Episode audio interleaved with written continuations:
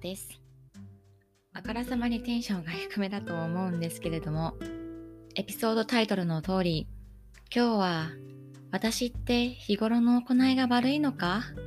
と思うほど、アクシデントというかタイミング悪いなということが立て続けに起こっておりまして、それを今日は皆さんに聞いていただこうかなと思っています。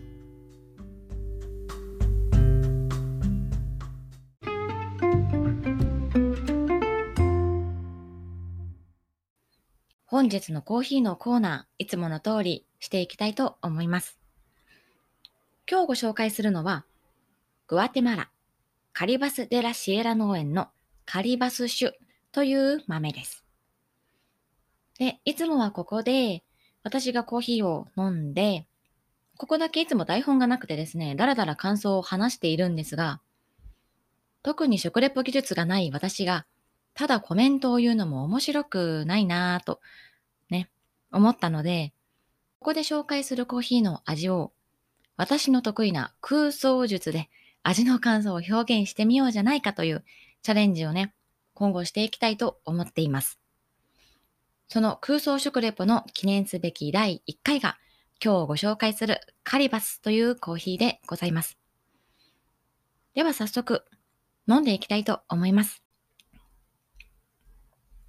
なんとなく音で表現すると、ギュッパーって感じ。わかりづら。えっと、イメージとしては、ハイチュウとか果汁グミとかの CM、まあ、これはちょっと過剰かもしれませんが、想像してもらえばわかりやすいかもしれませんね。こう、ぶどうを一粒丸ごと口に入れて、ちょっと噛んだ時にフルーティーさがジュワって広がるようなイメージで、このコーヒーも口に入れた瞬間はなんとなく甘いかなって思ってたんですけど、こう丸まったというか、まろやかさが強かったんですよ。なんですけど、後からフルーティーさがボンって現れてくるような感じで、飲んだ最初と後で味のインパクトが全然違うなと思ったんですよ。うん。まあ、こんな感じでね、最初はオノマトペ使い放題になるとは思いますが、徐々にクオリティを上げられたらいいなと思っておりますので、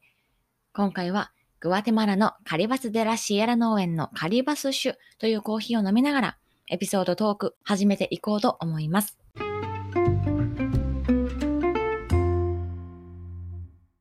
実は今、東京にいます。と本来の台本には書いてあるんですが、実際はバリバリ自宅です。本当はね、今日の配信は東京のホテルで撮る予定だったんですよ。6月3日、東中野にあるクラフトビールバー雑談で行われていたあるイベント。このポッドキャスト、コーヒーのマンの原点ともなったポッドキャスト、エモラジさんのね、1周年イベントに参加をする予定だったんですよ。今週末の大雨を完全に舐めていました。まさか新幹線が止まるとは。まあイベントのね、当日は、午後から新幹線は一応動いてたんですけど、もともと取ってたね、新幹線ホテルのチケットがセットプランになってるやつだったので、まず全部キャンセルしないといけなくって、で、午後からね、新幹線が動き出したとはいえ、なかなかチケットがね、取れなかったりとか、ホテルもこう当日予約になると、なかなか都合のいい価格帯のホテルがね、全然取れなかったりとかして、この時はまだね、キャンセルした方の払い戻しもまだ受けてなかった状態だったから、ちょっと金銭的にも厳しくなってきたと。泣く泣くイベントを不参加という決断をしたわけなんですが、悲しい気持ちになりながら、使う必要のなくなった旅行バッグを片付けて、もう、せっかくね、久々にですよ、本当に久々に土日の週末の連休が取れたのに、急にめっちゃ暇になっちゃったので、今マイクの面に座っております。で、そのエモラジさんのね、イベントの話を少ししますと、本当にね、このエモラジメンバーの方々とか、サポーターの方々とかが、本当たくさんの時間を使って、よりよく、もっとよくっていろいろ試行錯誤したイベントでして、私もその準備会議的なものに何回か参加させていただいてたんですが、もうこの会議を重ねるたびにクオリティが上がっていくというか、うん、本当に作り手の熱がすごい伝わってくるような内容ばっかりで、そういうのを見ていたからこそ、ツイッターとかでね、この参加した方とかがコメントとかをつぶやいてるの全部見たんですけど、あ無事本番を迎えられたんだなぁと思いまして、すごく感動しましたね。うん。イベントに参加してくださった方だとご紹介があったかもしれませんが、今回は謎解きサポーターという形で、私、アペット、もう少し企画に関わらせていただいておりまして、でもイベントのね、準備段階から本番までを通して、やっぱりエモラジという番組が多くの人に愛されてるからこそ達成できたのが今回のイベント、音かけ音かけ音イコールだと思うので、私もいつかこんな風にたくさんのリスナーさんに愛されるような番組を作っていけたらいいなと思いました。もう本当にね、心残りがありすぎて辛いんですけれども またいつか雑談に行って、ポッドキャスト好きさんとおしゃべりできることを夢見ながら、コツコツポッドキャストを続けていこうかなと思っています。まあこれが私って日頃の行い悪いのかなと思うエピソードの一つ目です。一つ目があるという言葉、二つ目もあるということで、前回の配信の冒頭で言ったかもしれませんが、お誕生日の時にね、こう家族でサーカスを見に行きまして、うサーカス自体は本当にすごかったんですよ。もうスリル満載なパフォーマンスばっかりで、まあ、よくあるジャグリングとか、まあ、ただのジャグリングじゃなくて、それも、ジャグリングしながら 服を着替えるみたいなパフォーマンスがあったりとか、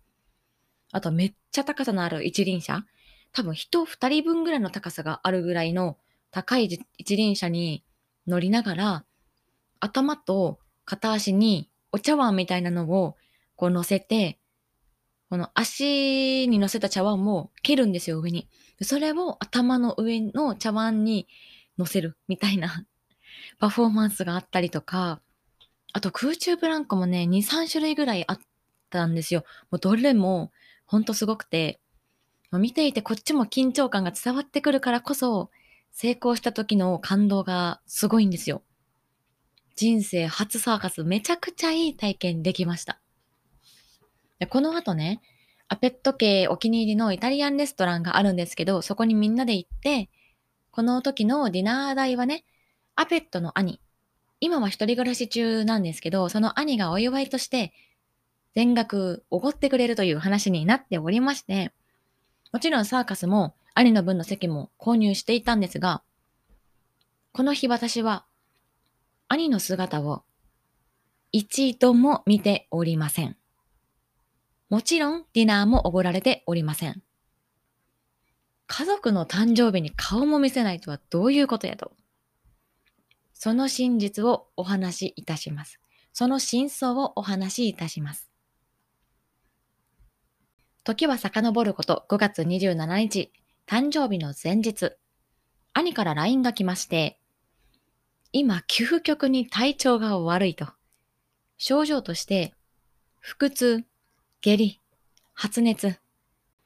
兄自身もさすがに身の危険を感じたのが、こう病院に行ったらしいんですけど、こう病院の先生に言われた症状が、なんと、食中毒。なんで今やねん。その名もサルモネラ菌。ま、サルモネラってね、卵とか動物の皮膚とかについている菌だったような気がするんですけど、兄曰く、卵かけご飯を今週3回も食べたらしく、まあ、それのどれか1個が割れてたとかなんとかでちょっとダメだったのかな。それが原因だったのかなと本人は言っていたんですが、卵かけご飯という思わぬ刺客にダウンさせられたアペット兄はですね、私と私のお父さんの誕生日会をすっぽかすという事態になりまして、一応今はもう完治はしているんですけれども、これがね、私って日頃の行いが悪いのかなと思う二つ目のエピソードでした。運が悪いというかなんというか。ねえ。でも本当にここ1、2週間ぐらいはね、エモラジさんのイベントに行けなかったことをちょっと後悔しそうなんですけど、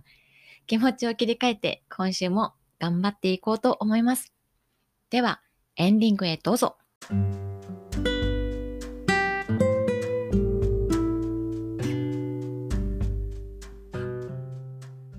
コーヒー飲むで。